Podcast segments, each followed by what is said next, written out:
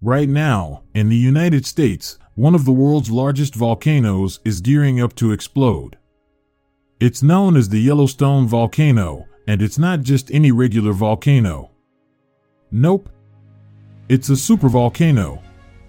If Yellowstone decided to erupt, the results would be devastating. But just how bad would they be? Located in Wyoming, United States, Yellowstone has erupted three times in the past two million years. This has led some people to wonder whether we should be worried about another Yellowstone eruption in the near future. And by near future, we mean probably in another couple of hundred thousand years. But instead of waiting so long, why don't we find out what would happen if the eruption took place tomorrow? If you live in North America, there would be virtually nothing you could do to prepare. Now that this supervolcano has exploded. Well, first, what makes Yellowstone a supervolcano anyway?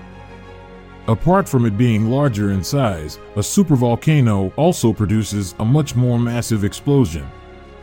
Most of the time, when we think of a volcanic eruption, while that would happen at Yellowstone, and it is something you'd need to worry about, it wouldn't be the only thing.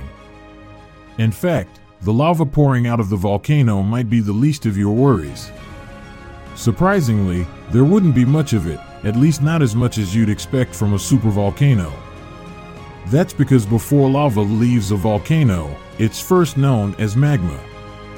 But in this case, a lot of Yellowstone's magma won't be able to become lava. That's because it will be shot up into the sky, becoming airborne ash particles. And it won't just be any type of ash. These will be tiny, scorching particles of jagged rock. This would affect nearly the entire United States and Canada. Tens of millions of people within 1,000 kilometers, 621 miles, of the eruption would die. If you breathed the ash, which would be inevitable in a scenario like this, it would form a cement like mixture in your lungs, causing you to suffocate. Buildings would collapse, as just 30 centimeters, 12 in, of ash is enough to cave roofs in. And you'd still be in trouble even if you were outside that 1,000 kilometers, 621 miles range. Experts say that even the east coast of the United States would be covered in 1 centimeter, 0.4 in, of ash, which would still be incredibly dangerous to our human lungs. Even parts of Europe would see some ash, maybe a light dusting. And that wouldn't be the only effect they'd experience. Apart from the deadly ash everywhere, the entire world would experience a temperature drop. The ash lingering in the air would block out the sun, resulting in significant weather changes. The global temperature would drop by 10 degrees, an effect that could last as long as a decade. The ash would also affect crops, water supply, and virtually everything else in the western part of the world.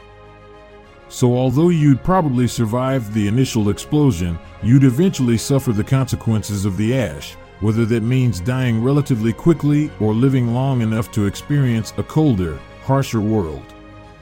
Luckily, you can take a deep breath of ashless oxygen, knowing that something like this will probably never happen, at least not in our lifetime. An eruption like this at Yellowstone would be known as a supervolcanic eruption. A more likely explosion at Yellowstone would be a hydrothermal eruption. This mainly involves a lot of steam and some rocks hurling through the air. Although something like this would be bad, it wouldn't be nearly as scary as what we're getting here. And an even more likely eruption at Yellowstone would be a relatively simple lava flow. In fact, since the last major explosion 600,000 years ago, we've had nearly 50 of these eruptions and zero casualties. We know one way to almost certainly get killed by lava, and it involves dropping your trash into it.